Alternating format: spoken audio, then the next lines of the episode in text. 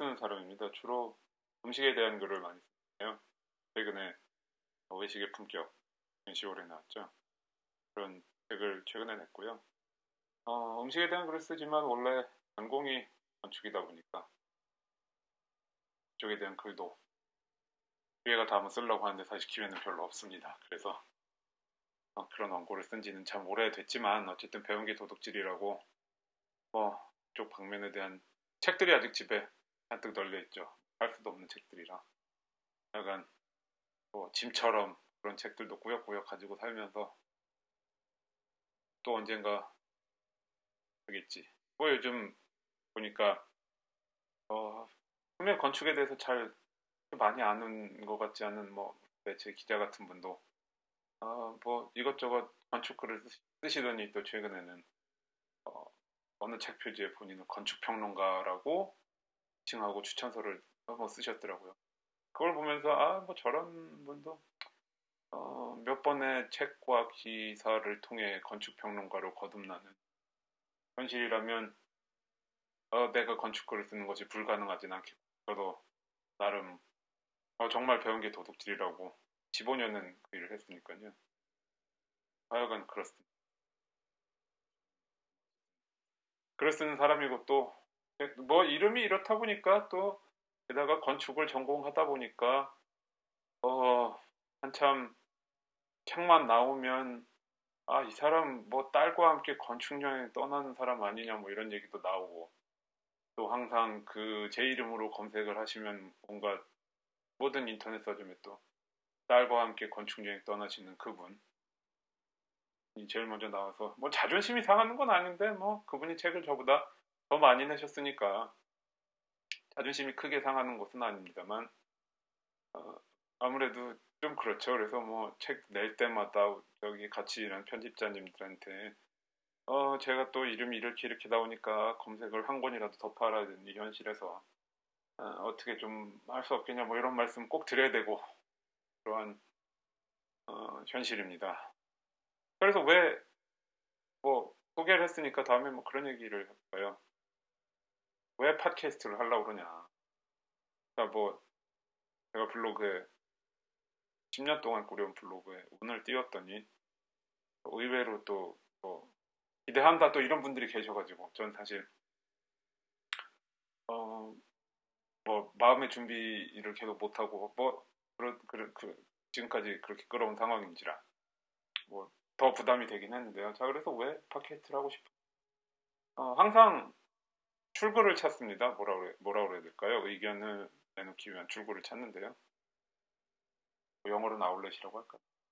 그런 거를 참 쉽게 찾을 수가 없습니다. 뭐 저는 본질이 뭐 궁금증을 품고 그 궁금증에 의해서 그 궁금증을 해결하기 위해서 평가를 하는 사람인지라 현재 우리나라의 그 평가를 세계적으로 할 수 있는 매체를 갖지 못한 상황에서 그 적절한 배출구가 언제나 모자르다는 것이 저의 그 느낌이고요. 솔직히 말씀을 드리면 돈이 되는 글을 써야 되는데 돈이라고 다 벌 수 있는 것도 아니고 그런 거잖아요. 그러니까 뭐 물론 그런 제의가 뭐 들어오는 것도 아니지만 또 어, 돈을 받고 쓸 수 있다고 해서 그 돈을 벌 수 있다고 해서 또 다 할 수 있는 것도 아니고요. 또 일종의 딜레마죠. 물론 일종의 딜레마면서 또 김치국 마시는 게 말씀드린 것처럼 사실 뭐 딱히 많은 외고 제의가 들어오는 것도 아니고요. 그래서 어쨌든 블로그에 계속 글을 쓰고 즐겁지만 또 한편으로 굉장히 힘이 드는 것도 사실입니다.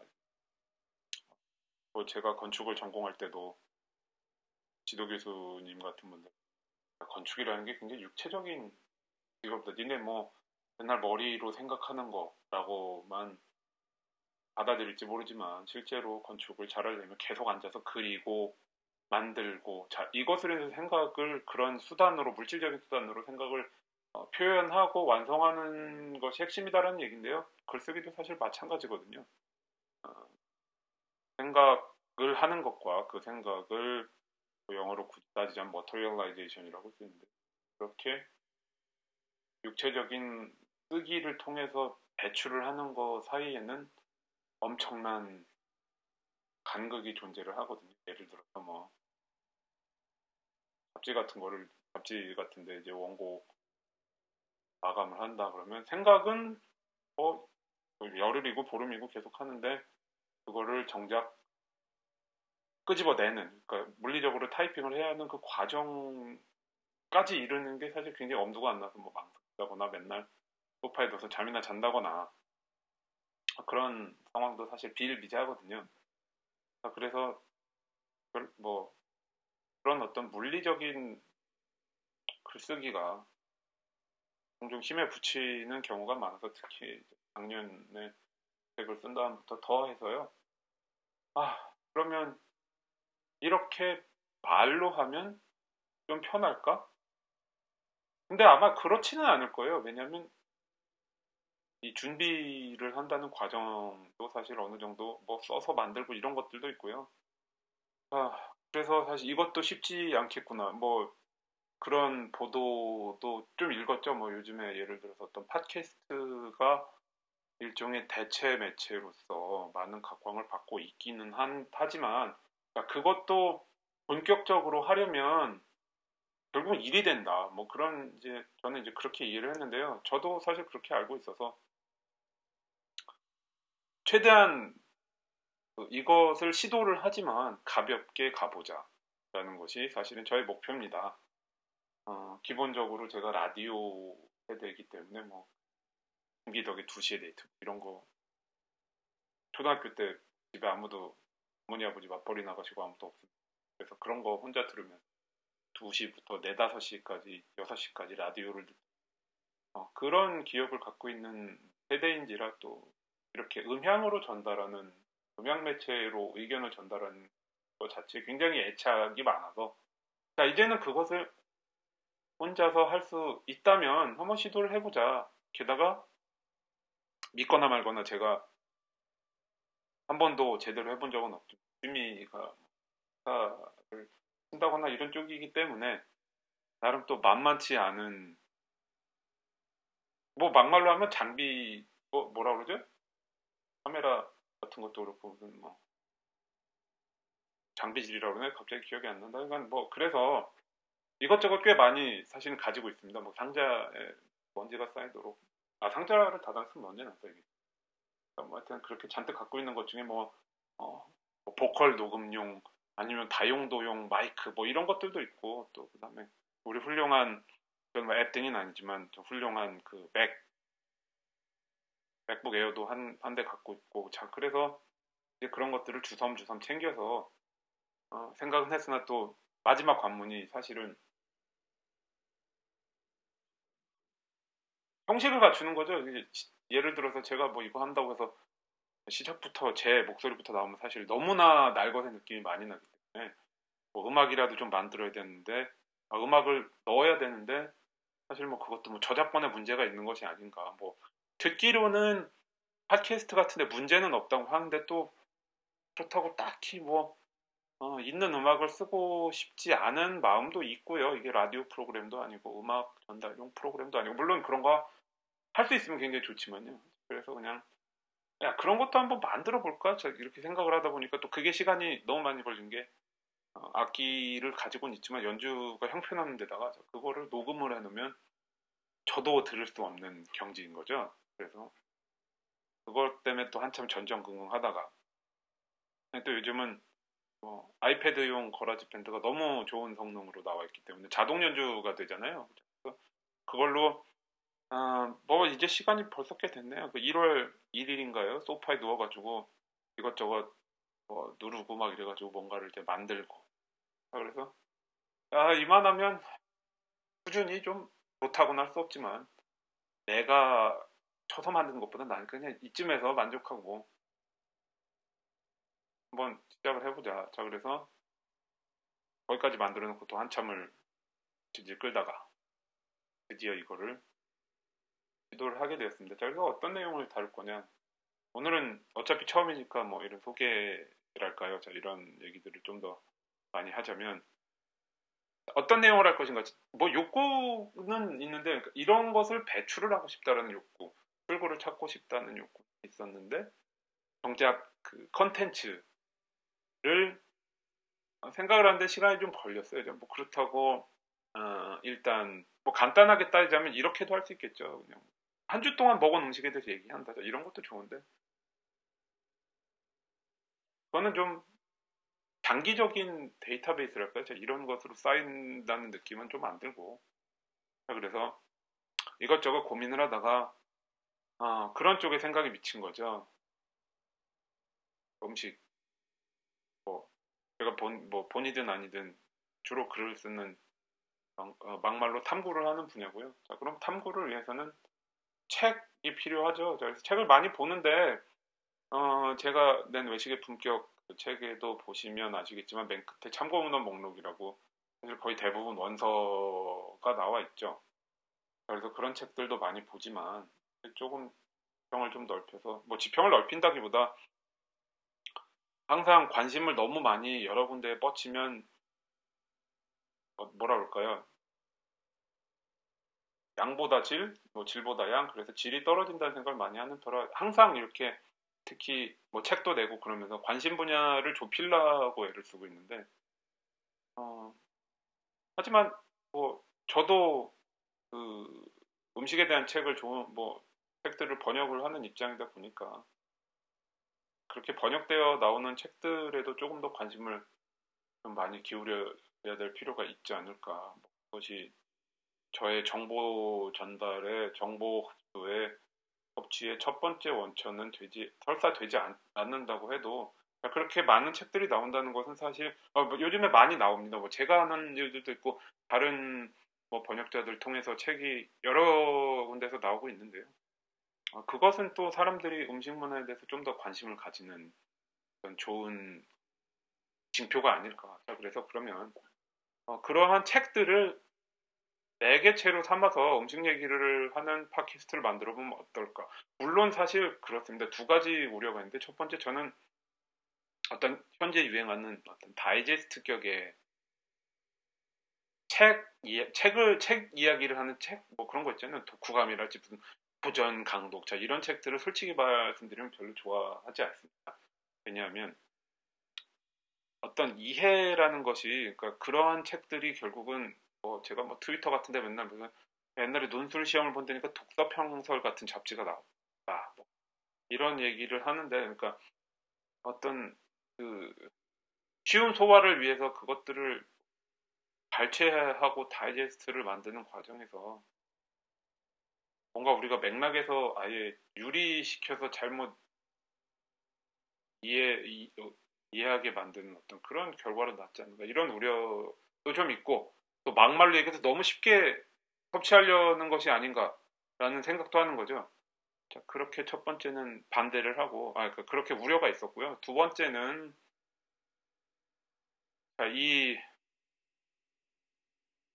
책이라는 것이 사실 뭐, 책 이야기를 제가 잘못 꺼내다 보면 이것이, 그러니까 제가 항상 뭐, 어, 이제는 그 외식의 품격이라는 책을 내고 나서 뭐 비평가라고 본격적으로 저도 타이틀을 붙여달라면서 활동을 하고 있는 상황이긴 하지만 어, 정확하게 이 팟캐스트가 또는 이 책을 소재로 삼는 것이 그 특정한 책의 뭐, 뭐 비평이랄지 자 이런 쪽으로 너무 흘러 어, 가지 않았으면 좋겠다는 생각을 했죠. 왜냐하면 어, 자 일은 일이지만 모든 것이 너무 일 같으면 또 재미가 없고 또 너무 일 같지 않아도 재미가 없는데 자 이것은 조금 제가 가벼운 마음으로 해보고 싶은 거죠. 정말 뭐 논리, 어, 엄청나게 논리적인 근거를 정말 원고를 꾸역꾸역 써서 쌓아서 그것을 보면서 읽고 이런 게 아니라 그냥 책을 읽고 어, 가볍게 시작해서 뭐, 가, 뭐 뿌리를 내리고 가지를 칠 수 있는 그러한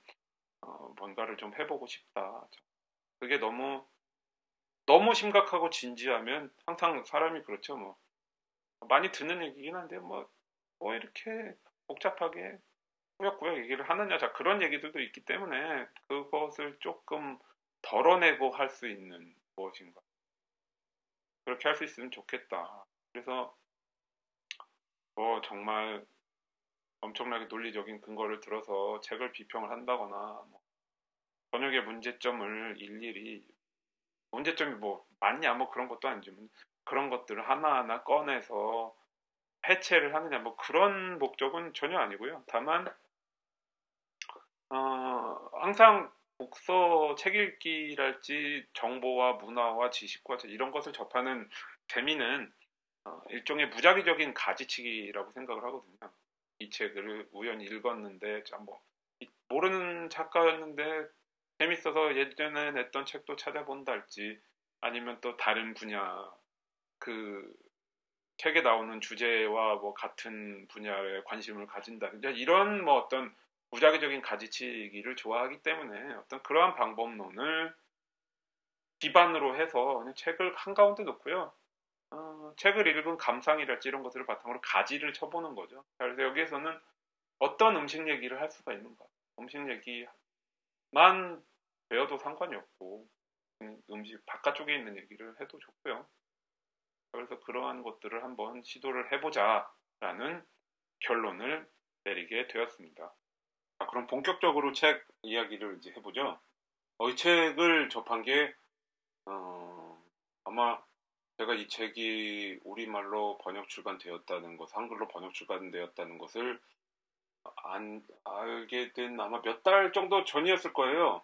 제가 보통 어, 영어로 된 책의 경우 무작위로 아마존에서 샘플을 받아서 보거든요. 뭐 음식에 대한 책일 수도 있고 아니면 뭐 소설이랄지 뭐 온갖 무작위로 뭐 샘플을 뭐, 뭐 샘플 받기가 쉬우니까 그래서 무작위로 관심이 좀 간다 싶으면 어 일단 샘플을 다 받아둔 다음에 어 지하철 같은 데서 지하철이나 대중교통 뭐 이동할 때는 항상 그 집중해야 되는 독서는 좀 어려우니까요. 그런 식으로 이제 샘플을 쭉 훑어보는 뭐 그 정도의 독서 책 읽기를 많이 하거든요.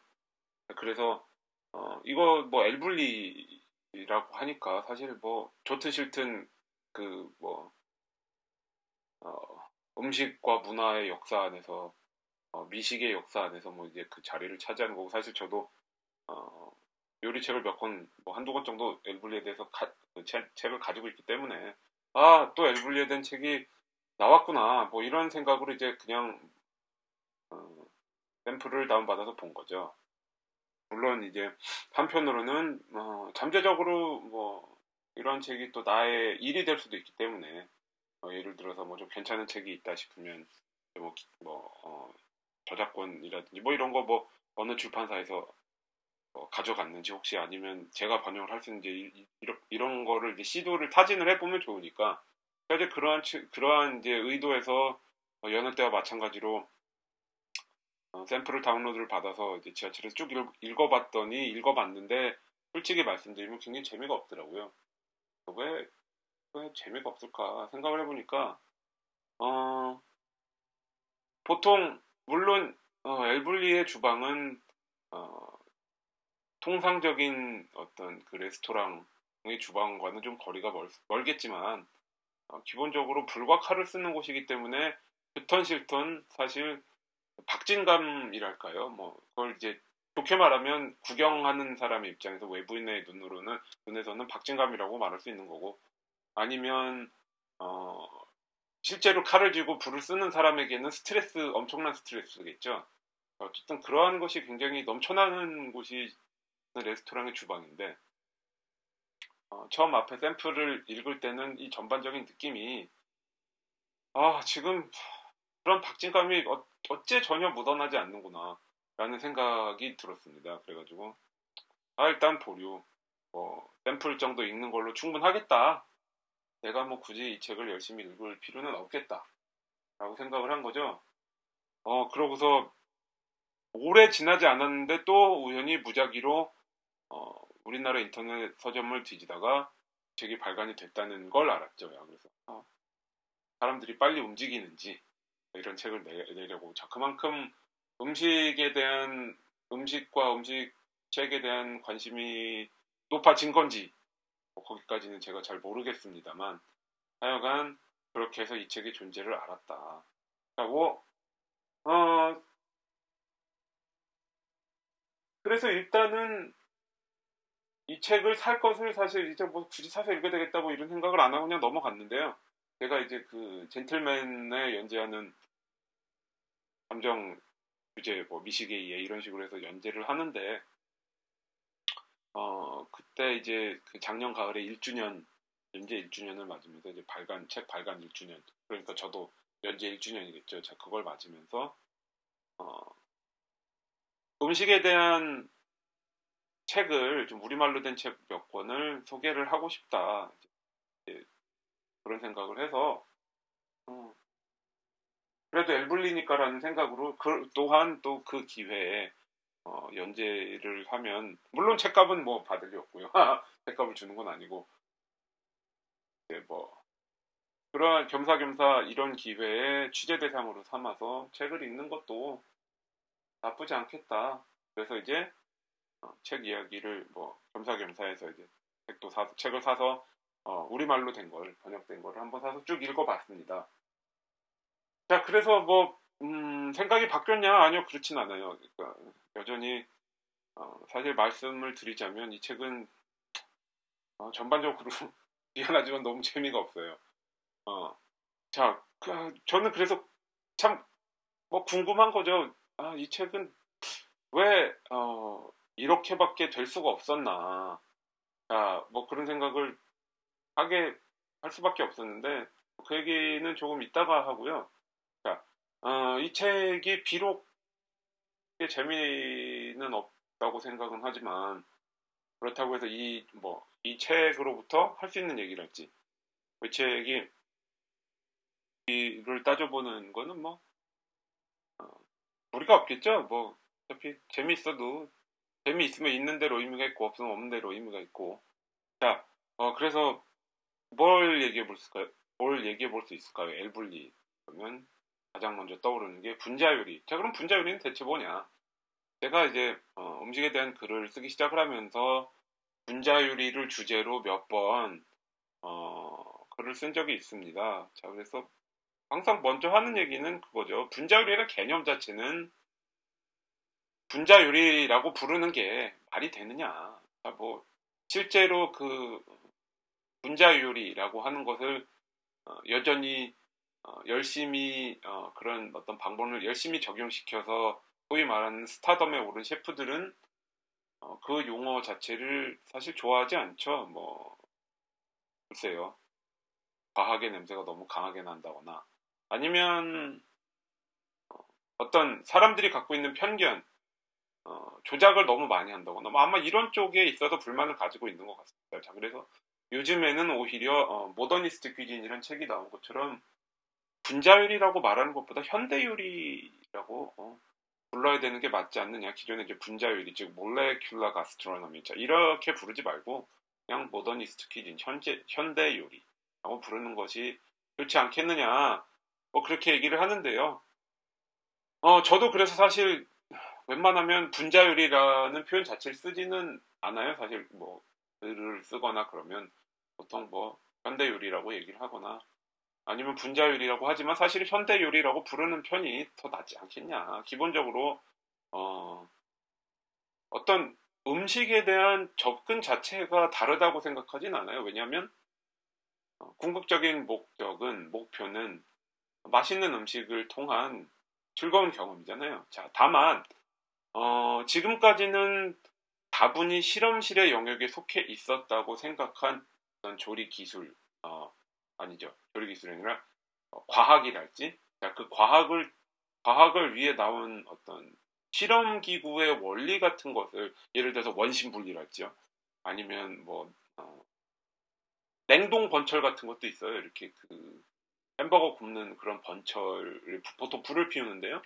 어, 이거는 어, 그 철판을 아주 차갑게 식혀서 액체를 순간적으로 얼려주죠. 뭐 하여튼 그런 것들 그러니까 원래 실험실에 속해 있었던 과학 기술과 어, 그것을 적용한 조리 도구의 쓰임새를 어, 원리와 도구의 쓰임새를 어, 식당 주방으로 확장시켜서 발상의 전환을 가져온 거죠. 자 지금까지는 우리가 조리라고 하는 것이 결국은 뭐 어, 칼로 썰고 불로 익히고 타게 시키고 자 이 정도만을 했는데 어, 사실 주방의 과학과 실험실의 과학이 크게 다른 건 아니니까 다, 모두 다르다고 생각하지만 물은 물이 어, 100도에서 끓는 거 물론 뭐 콜로라도 같은 데 가면 빨리 끓죠. 어쨌든 어쨌든 물이 100도에서 끓는다는 것은 불변의 사실이잖아요. 자, 그것도 과학의 일부니까 과연 그러한 이해를 그러, 그러한 원리를 적용시킬 수 있을까라는 어, 그런 호기심과 고민에서 나온 것이 결국 분자율이라고 할 수 있는 거죠. 자, 거, 그러다 보니까 어떤 그 어, 뭐 콜로이드랄지 뭐 하이드로 콜로이드 뭐 이런 개념들이랄지 뭐 어, 화, 어, 떤그 음, 첨가물을 섞어서 특별한 그 결과물을 만들어내고 이런 그 음, 분자 단위의 조작이라고 할 수 있는 것 때문에 결국은 분자 요리라는 명칭이 나온 거라고 할 수 있는 거겠죠. 자, 그것을 이제 요즘에는 별로 어, 실무자들은 즐기지 않고 자, 그래서 어, 현대 요리라는 개념이 도입이 되고 있고요. 어, 한편 그 분자 요리의 시발은 어, 프랑스에서 1900 제가 이제 이 팟캐스트는 뭐 자료조사 이런 거를 어, 아주 밀도 있게 한다기보다 그냥 이제 마이크 틀어놓고 무작위로 얘기를 한다 이런 개념을 하고, 하고 있기 때문에 좀 틀릴 수는 있는데 미리 말씀을 드리자면 어, 80년대 말, 1980년대 말 어, 아니면 90년대 초반, 저는 90년대 초반으로 기억을 하고 있는데요. 어, 이제 어, 그때 에르베디스라는 과학자로부터 어, 개념이 나온 거죠. 그래서 이제 지금 얘기를 하면서 녹음하면서 책꽂이를 들여다보는데 너무 지저분해서 지금 책이 어, 그 에르베디스가 낸 몰레큘라 가스트로, 가스트로놈이라는 책이 있는데 지금 잘 안 보이네요. 어쨌든 그것도 우리나라에 번역이 된 걸로 알고 있거든요. 어쨌든 그런 개념을 그때부터 내기 시작을 했고, 자 그래서 어, 우리나라 저기 그 어, 시내 한복판에 있는 호텔의 꼭대기에 레스토랑을 내신 우리 그 비에르 가니르 어, 셰프가 어, 그 당시에 그러한 것들을 새롭게 시도한 한 명이다. 어, 뭐 그렇게 알고서 제가 최근에 또 취재차 예르가니를 갔었는데 음식이 너무 안타까웠던 기억이 나는데요. 자, 어쨌든 그래서 그러한 개념과 접근과 방법론이 차츰 발달해서 뭐 엘블리라는 레스토랑이 어, 나온 거겠죠. 그리고 뭐 예를 들어서 시카고의 알리니아나 이런 아니면 뭐 스페인에도 다른 레스토랑들이 그러한 그 방법론을 방법론을 적용을 하고 있고요. 어 그럼 과연 이 분자요리라는 것의 음, 특성을 한마디로 뭉뚱그려서 얘기할 수 있을까요? 다소 뭐 무모할 수는 있는데 저는 분자요리의 가장 어, 두드러지는 특성은 어, 질감의 변화를 통한 어떤 극적인 경험의 어, 극적인 경험, 뭐 영어를 굳이 단어를 들먹이자면 theatricality였던 뭐 극장성이랄까요? 자 그러한 부분이 분자 요리의 핵심이라는 생각이 들어요. 뭐 어떤 의미냐면요. 어, 예전까지 어, 올리브 기름 예를 들어서 뭐 올리브 기름일 수도 있고요. 어떤 그 액체 기름은 항상 그 액체 자체의 특성 다소 점도를 지닌 그 정도 어, 그게 어떤 그 고정적인 어떤 질, 질감이었죠. 질감과 농도. 자 그래서 보통 올리브 기름 그런 뭐 샐러드 같은 데 쓰거나 항상 접시에 어, 뭐 요리에 음식에 담으면 어떤 흐르는 듯한 느낌 그것이 올리브 기름이라는 걸 어, 당연히 알 수밖에 없는 어떤 그러한 상태잖아요. 그런데 이제 그거를 어, 뭐 몇 가지 그 첨가물을 섞어서 용액에 담그면 어, 그 올리브 기름이 어떤 공 모양으로 굳는 거죠. 표면에 피막, 피막을 형성합니다. 그래가지고 이게 어, 보기에는 그걸 이제 뭐 요즘에 많이 쓴 게 무슨 뭐 spherical이니 캐비아니 작은 건 캐비아 큰 건 뭐 spherical 그래서 이게 공 모양이 되는 거예요. 그래서 어 얼핏 보기에는 이것이 올리브 기름이라고 생각이 안 되는 거죠. 왜냐하면 동그랗게 이렇게 어떤 어, 3차원적인 형태를 띠고 있으니까. 자, 근데 이제 뭐 그걸 터트리면 기름이 나온다든지.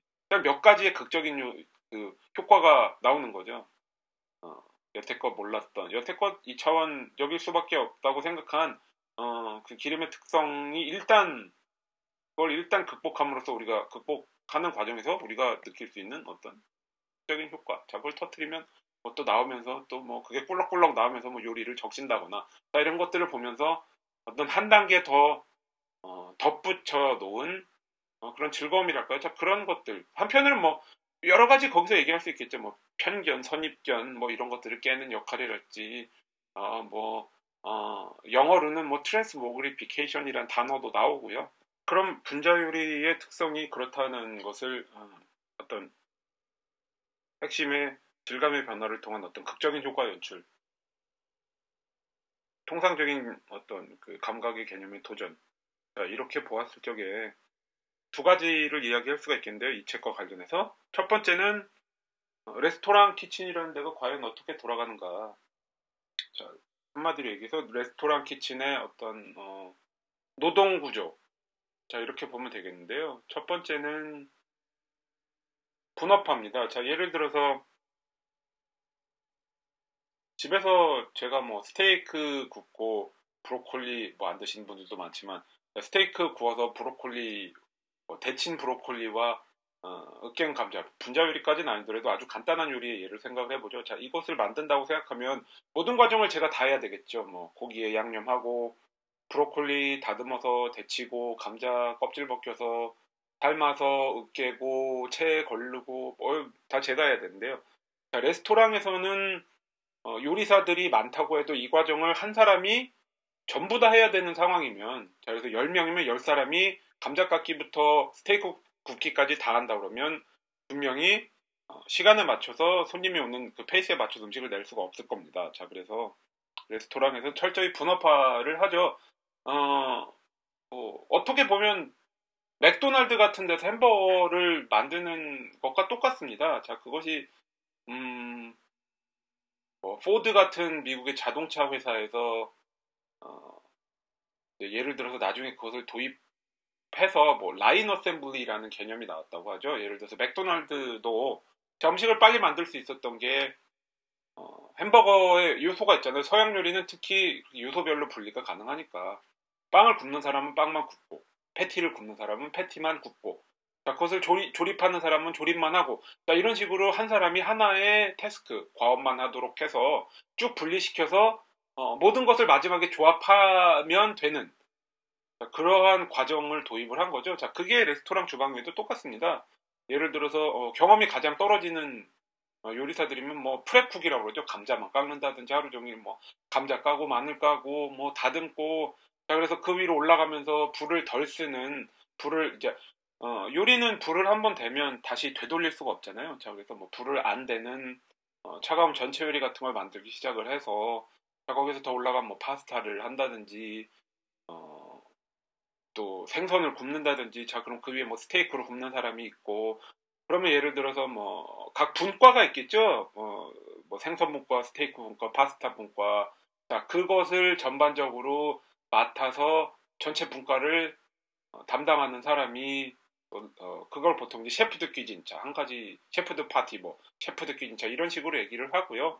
어, 그 위에 또 총괄하는 부주방장 또 셰프가 있고 또 그 위에 어, 최종적으로 어, 요리 직접 자기가 물리적으로 요리하는 것보다 전반적인 상황을 굽어보는 인력 관리를 하는 역할이 어, 셰프입니다. 자 그래서 전반적으로 그러한 어, 분업화 그리고 위계 질서 그래서 다소 군대 문화 어, 라고까지 말하기는 뭐 좀 그런데 하여튼 그 셰프라는 말이 프랑스어로 치프, 우두머리인 것처럼 어, 그 아래에서 어떤 선형적이고 뭐 위계적인 어, 위계질서가 뚜렷한 구조. 자, 이것이 이제 보통 식당 주방의 어, 구조고 노동력 또한 그런 식으로 어, 분배가 되어 있습니다. 자, 그래서 이제 어떤 단계를 밟아서 올라가는 거고요.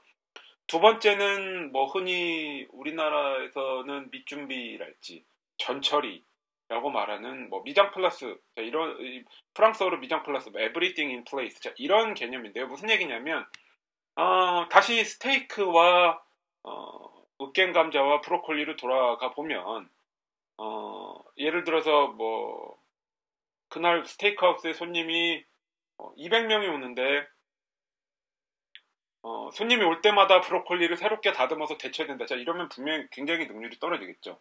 자, 그래서 보통 레스토랑에서는 모든 것을 미리 최대한 준비를 해놓습니다. 조리 시간을 최대한 땡겨야죠. 손님이 음식에 대해서 불평하면 안 되는 데다가 그런 것들을 어, 처음부터 준비할 적에 노동력 낭비가 엄청나니까 자 그래서 브로콜리 미리 다 다듬고요. 뭐, 어, 그런 특정한 재료들도 있지만 모든 음식 공통적으로 들어가는 재료들도 있겠죠. 마늘이랄지 양파랄지 자, 이러한 것들 전부 다 최대한 준비를 하는 겁니다. 심지어 뭐 파스타 같은 것들도 많은 방법이 있겠죠. 뭐한 10분을 삶아야 되는 거다 그러면 뭐 적용하는 것도 있고 안 하는 것도 있을 거라 생각합니다만 어, 뭐 한 5분 정도 삶아서 찬물에 식혀놨다가 어, 손님이 왔을 적에 재가열을 해서 만들 수도 있고요. 자 그런 레시피들이 있어요 실제로.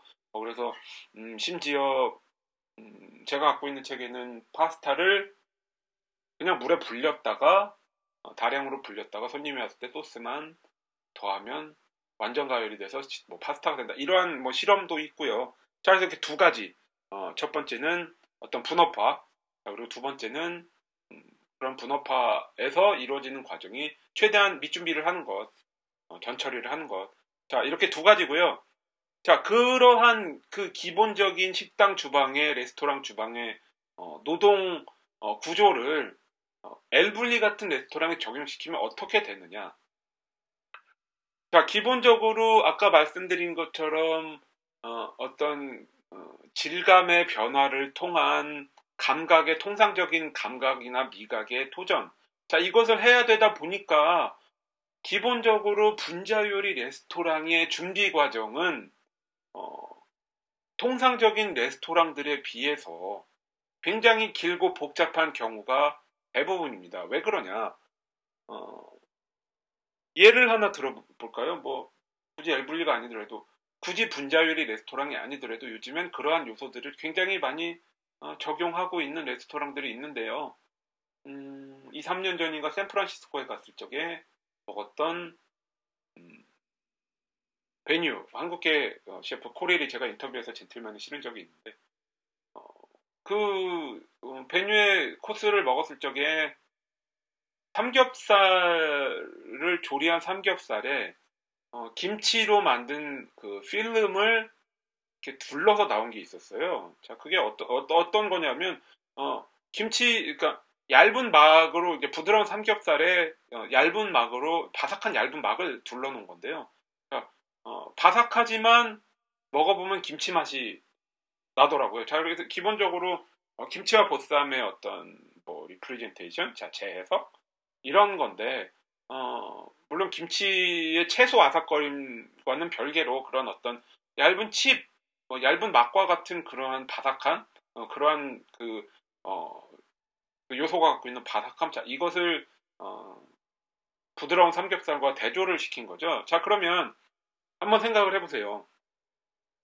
우리가 보쌈 김치에 삼겹살 먹는다. 아, 보, 어, 삼겹살에 김치를 먹는다. 그럼 되게 간단하진 않죠 사실. 어, 뭐 삼겹살도 어, 삼겹살도 잘 삶기 어렵거든요. 김치는 굉장히 복잡한 과정이 들어가는데요. 자, 어, 그 김치를 김치로서 먹는 것과 그 김치를 김치 맛을 지닌 다른 요소로 만들려면 완전히 새로운 과정을 겨, 거쳐야겠죠. 뭐 저, 제가 저는 셰프는 아닙니다만 뭐 생각해보면 김치를 제 생각에는 어, 국물을 내서 끓여서 다 뭐 미리 다질 수도 있고요. 끓여서 걸러서 자, 그 액체에 어, 뭔가 젤링 에이전트랄지 굳힐 수 있는 그 하이드로클로 뭐 첨가물을 섞어서 어딘가에 얇게 펴서 말려서 붙여서 원하는 크기를 잘라내서 또 삼겹살을 싸야 되니까 자, 이 과정이 굉장히 복잡해요. 어, 대부분이 그렇습니다. 예를 들어서 어, 당근 캐비아 이런 거 많이들 쓰는데요. 그러니까 당근 당근즙을 내서 당근을 갈아서 또그 어, 펄프랄까요? 자그 오렌지 주스 같이 그러면 안 되니까 맑아야 되니까 걸러줘야죠.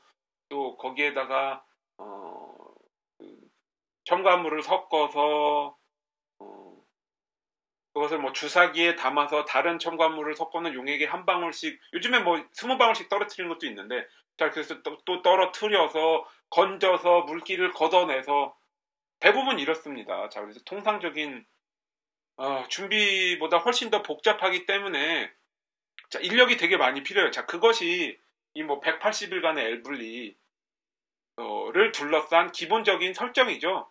자, 그러니까 뭐 맨날 나왔던 얘기가 엘블리의 적자가 만성적이다. 자, 그런 것이 게다가 이 레스토랑에서 하는 요리는 여태껏 없었던 요리잖아요. 자, 뭐 실험을 통한 시행착, 시행착오 엄청나게 많겠죠. 자, 그러한 것들을 재료와 어, 뭐 부동산이 있겠죠. 뭐, 뭐 그러한 온갖 요소들을 어, 다 그런 온갖 요소들에서 음, 어떤 그 비용을 절감할 수 없다면 결국에는 그 비용을 절감할 수 있는 부분이 노동력밖에 없다는 거죠. 왜? 기본적으로 그렇게 많은 사람이 동원이 되어야만 음식을 만들 수가 있는데 그 사람들에게 전부 다 어, 뭐 제가 뭐 유럽의 최저임금이 얼마인지 그걸 제가 모르겠습니다만 그러한 임금을 다 주고 쓴다고 생각을 해보세요. 어, 보통 뭐 그런 얘기들 하죠. 음식값 음식값은 그러니까 뭐 재료와 뭐 어, 어쩌고 저쩌고 해서 나오는 단가의 3배를 해야지 먹고 살 수가 있다. 자, 근데 그것도 사실 항상 레스토랑에서는 그렇게 해서 3배를 곱해서 나온 음식값은 기본적으로 현상 유지, 내일의 재료를 사고 뭐 이런 것이고 이득을 내는 것은 풀이라고도 얘기하거든요. 그래야지 그 나오는 이득으로 정말 이득, 현상 유지 말고 이득을 볼 수 있는 건 술이다. 자, 이런 얘기가 뭐 하여튼간 이런 얘기 항상 많은데요. 자, 그러면 결국은 어, 많이 들어가는 노동력에서 절감을 하지 않으면 어, 결국은 문을 닫았지만 굴릴 수가 없는 상황이 되는 거겠죠. 자 여기에서 어, 소위 말하는 자 우리나라로 치면 재능 기부입니다. 이게 솔직히 어, 떤 스펙을 쌓기 위한 무급 인턴의 이야기가 나오는 거예요. 어떻게 되는 것이냐? 어, 뭐 조리학교의 얘기까지 길고 길게 하자면 뭐 사실 끝이 없습니다만 뭐 조리학교를 나왔다. 뭐 우리나라에서 요즘에 조리학교 나온 어 뭐 어디 어디 조리 빵빵빵 조리학교 출신 세계 최고의 빵빵빵 조리학교 출신 뭐 이런 거 많이 나오는데요. 조리학교는 저는 늘 그렇게 얘기를 합니다. 경력에 이제 시작이라고 우리나라에서도 대학 나와서 뭐 어디 회사 들어가면 그 사람이 엄청나게 일을 잘할 거라고 예상하는 데가 있나요? 이게 현실인데도 뭐 조리학교 출신이라고 각광받고 이런 거 보면 참뭐 어, 우리나라 요즘에 외국 나간 사람이 없어서 외국 유학만 갔다 왔다는 이유로 뭐 미국 유학만 적당히 갔다 오면 어느 학교 교수로 가서 이렇게 뭐 평생 아파트 사고 잘 살고 뭐 이런 건가? 이런 생각이 좀 드는데요. 자, 조리학교 졸업은 시작이죠. 자, 근데 보통 그렇게 조리학교를 나오고 어떤 식으로 커리어를 쌓냐 하면 이제 뭐 미리 경험이 많고 또 좀 스킬이 좋고 이러한 학생 이러한 그 졸업생들은 물론 방학 때도 실습을 나가지만 유명한 레스토랑을 찾습니다. 자기 어, 이력서에 이거 스펙 쌓는 거랑 똑같아요. 자기 이력서에 한 줄 넣었을 적에 오 얘가 여기서 일을 했군 뭐 어느 정도의 그 자격을 말해주는 레스토랑을 찾습니다. 그러니까 그러다 보니까 뭐 어, 디든 그런 데를 가려 하겠죠. 어, 어, 엘블리일 수도 있고요. 뭐 미슐랭 별 3개 정도 되는 레스토랑 어떤 곳이라도 그러니까 뭐 물론 자기 철학과 맞아야 되는 것도 있어요. 내가 어, 나는 이러한 분자 요리 같은 데 관심이 없는데 어, 이름값을 보고 가야 된다. 뭐 이런 경우는 없진 않겠지만 어, 물론 자기가 어떤 좋아하는 장르와 어, 접근 방법, 철학 이런 것들도 찾지만 이렇게 유명한 레스토랑을 찾습니다. 뭐 어찌 보면 당연한 거겠죠. 계속 말씀드리지만 결국은 스펙을 쌓는 거랑 똑같으니까요. 자 그러면 이러한 레스토랑에서는 자 항상 공급이 수요를 압도하겠죠. 무슨 얘기냐면 오겠다는 사람은 너무 많아요. 왜? 자 여기에서 뭐 1년이랄지 이렇게 일을 하면 어느 정도 경력을 어, 경력이라고 말할 수 있는 음, 그 레스토랑의 철학이나 문화나 접근 방법을 어느 정도 배울 수 있는 시점까지 일하면 자기의 이후 경력에 많은 도움이 될 테니까요.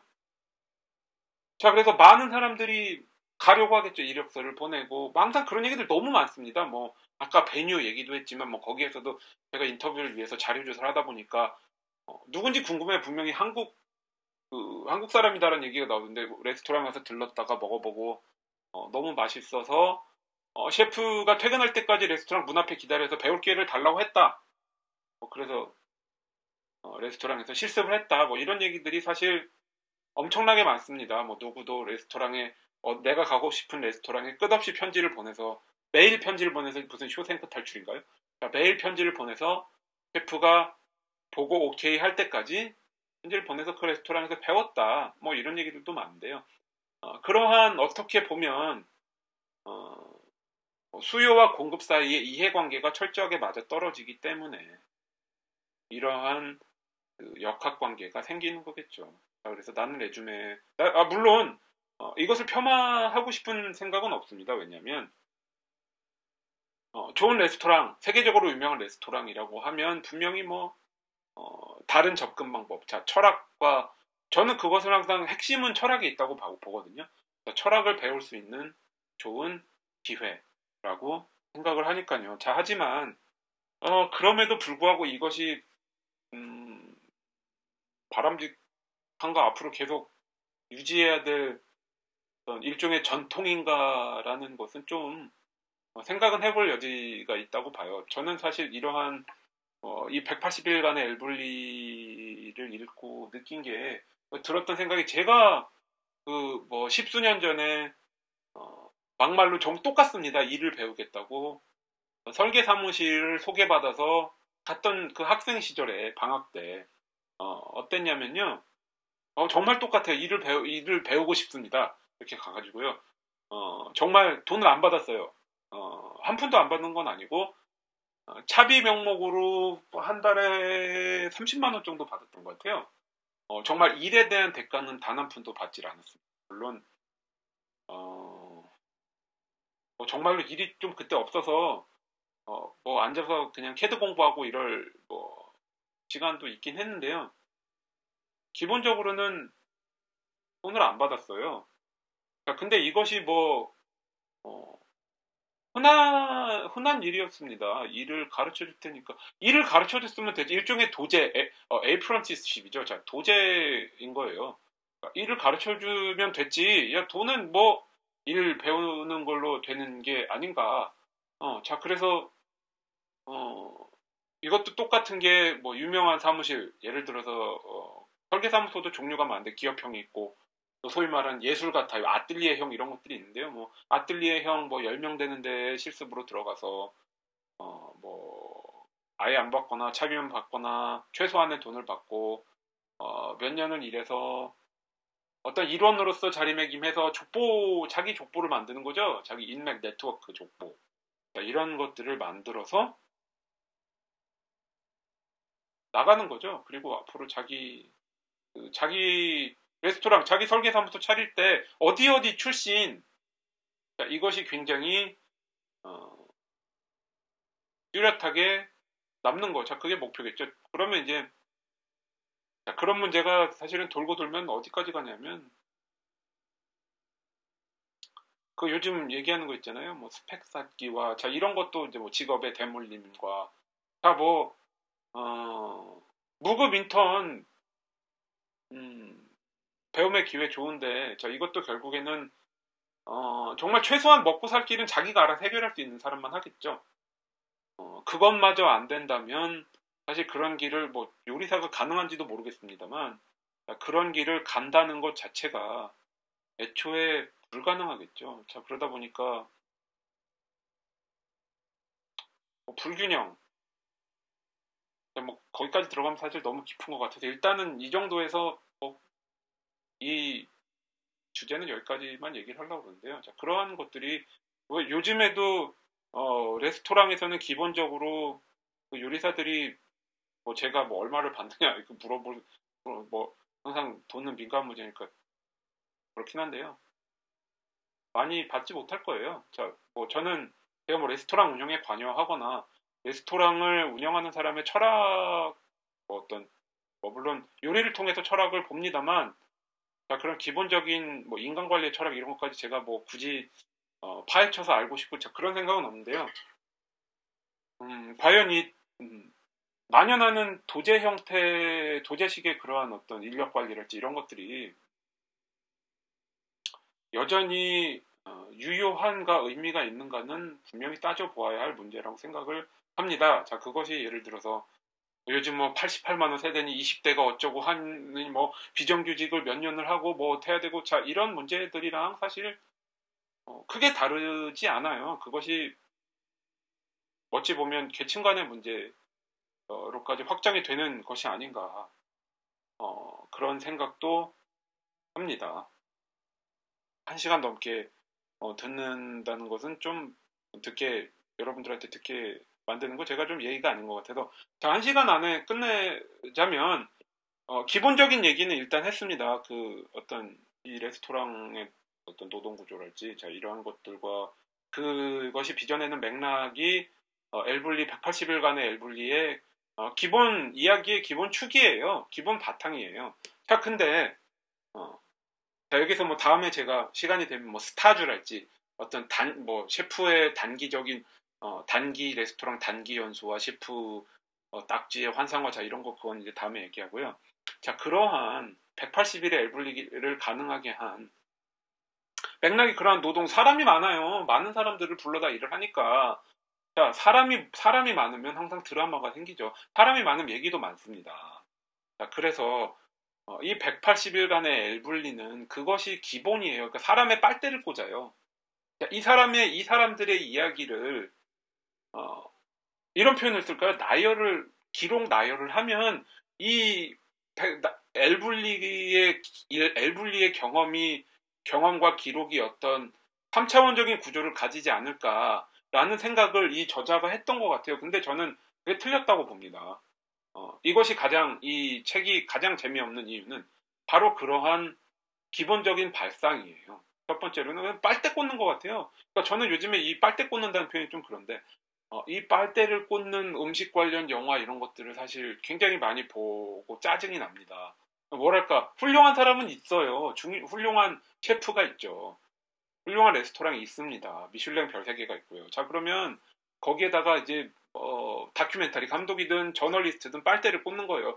어떤 그 적당한 시점에서 적당한 관, 적당한 관점에서 기록 나열을 하면 이것이 어, 그 사람들이 훌륭하기 때문에 내 것도 훌륭해지지 않을까라는 생각이 있는 것 같아요. 어, 다음에 제가 뭐 영화를 대상으로 삼을지 모르겠지만 어, 많은 분들이 경탄을 금치 않았다고 제가 믿고 있는 지록곤물 스시를 보면서 저는 사실 토할 뻔했거든요. 그 어떤 어, 시각과 음악과 카메라 워크와 그것이 전반적으로 빚어내는 어, 이 이야기가 사실 저는 굉장히 역겨웠습니다, 여러분으로. 자, 솔직히 말씀드리면 이 180일간의 엘블리도 크게 다르지 않아요. 왜 그러느냐? 사실 이 엘블리에서 만드는 음, 결국은 저는 그렇게 생각하거든요. 주방에 사람이 중요합니다만 결국은 사람이 만들어내는 음식에 음식이 주목을 받아야 사람도 주목을 받는다고 믿는데요. 어, 우리가 예를 들어서 어, 주방에서 베리 땡땡 올려서 음식이 한 접시 나갈 때 그 주방 안에서 무엇이 일어나는지 어떤 사람이 만드는지가 어, 접시에 담겨 있어야 되지 그 사람을 먼저 맛봐야 되진 않는다고 생각해요. 자, 근데 어, 이 경우는 사실 어, 음식에 대한 이해가 너무 없어 보입니다. 무슨 얘기냐면 그러니까, 어, 이 저자가 음식을 잘, 너무 모르는 것 같아요. 기본적으로 이러한 그 분자 요리는 사실 그 과정이 눈을 이렇게 보는 걸로 직관적으로 이해를 할 수가 없죠. 스테이크를 굽고 감자를 깎고 자, 아까 말씀드렸던 스테이크와 뭐 브로콜리와 자 그렇게 해서 어 그게 눈에 보는 걸 직관적으로 이해할 수 있는 상황이 아니거든요. 그래서 이것이 사실 사실 쉬운 작업은 아닙니다. 두 겹의 이해가 필요해요. 어, 어떤 음식에 대한 이해도 물론 중요하지만 분자 요리라는 현대 요리라는 것의 기본적인 컨셉트와 어, 기술과 근데 저는 그걸 잘 모르겠더라고요. 과연 이 저자는 그것에 대해서 얼만큼 알고 있었나? 뭔가 어, 담아내는 것만으로 충분했을까? 옮겨내는 것만으로 충분했을까? 그런 생각이 들었어요. 심지어 뭐 그런 얘기도 어디 가서 했는데, 아 이거는 이거는 사실 그 어, 페란 아드리아가 이거를 좋아했을까? 자기 주방에 방해가 되지 된다고 생각하지 않았을까? 제가 블로그에도 썼는데 어, 음, 그 샌프란시스코에서 별두개 미슐랭 별두개라고 하는 아틀리에 크란이라는 데 갔다가 뭐 사진 촬영하고 이래서 그게 저의 음식 먹는 그 전반적인 경험에 굉장히 방해가 됐거든요. 근데 저는 예를 들어서 제가 레스토랑의 오너 셰프라면 사실 이런 것들을 그렇게 좋아할 것 같진 않아요. 물론 유명한 레스토랑이고 어, 남겨놓는 건 의미가 있습니다. 이제 사라졌잖아요. 그렇지만 뭐 이런 방식이어야 하는지 그러한 부분에 있어서는 사실 굉장히 의심스럽고 재미도 없고 다큐멘터리가 있다고 하던데 뭐 말씀드리지만 빨대만 꽂으면 다큐멘터리는 저는 어쩌면 더 쉽다고 봅니다. 왜냐하면 그 사람들의 움직임 같은 것들이 뭐 신기함을 자동적으로 자아내는 부분이 있어요. 스시를 쥐는 것도 그렇지만 이 온갖 말도 안 되는 분자 요리의 조리 과정을 거, 치면서 무슨 방울이 나오고 물방울이 나오고 무슨 어, 생전 보지 못한 어, 건축물과 같은 요리가 나오고 어, 어떤 3차원적인 특성을 지닌 거예요. 자, 그러한 것들 보기 좋습니다. 음악 깔면 더 좋겠죠. 전문가는 많아요.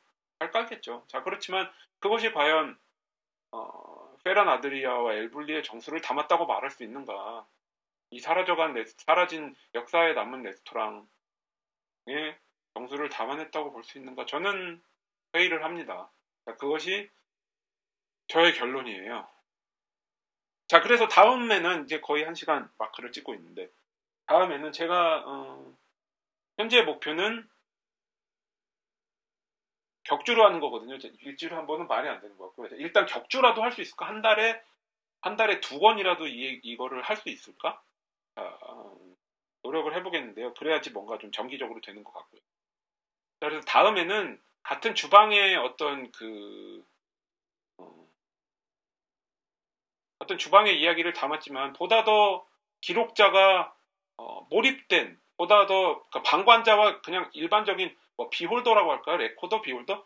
어, 일반적인 방관자가 아닌 어, 참여자로서의 어, 적당한 위치에서의 참여자예요. 그러니까 어, 뭔가 주방에 완전히 속하지도 않았지만 뒷짐지고 펜만 녹음기만 들고 있는 사람이 아닌 적당하게 발을 담근 어, 어떤 기록자의 주방 이야기. 자, 이것을 한번 놓고 얘기를 해보려고 합니다. 뭐 여러분들 다 꽤 팔았다고 하더라고요. 어, 여러분들 다 아시는 어, 아 뜨거워. 뭐 마리오 바탈 얘기죠. 영어로는 더 그러니까 이것을 어, 2주 뒤에는 이걸 들으시는 2주 뒤의 시점에서는 한번 다뤄보도록 하겠습니다. 자 그러면 뭐 다음에 뵙겠습니다. 감사합니다.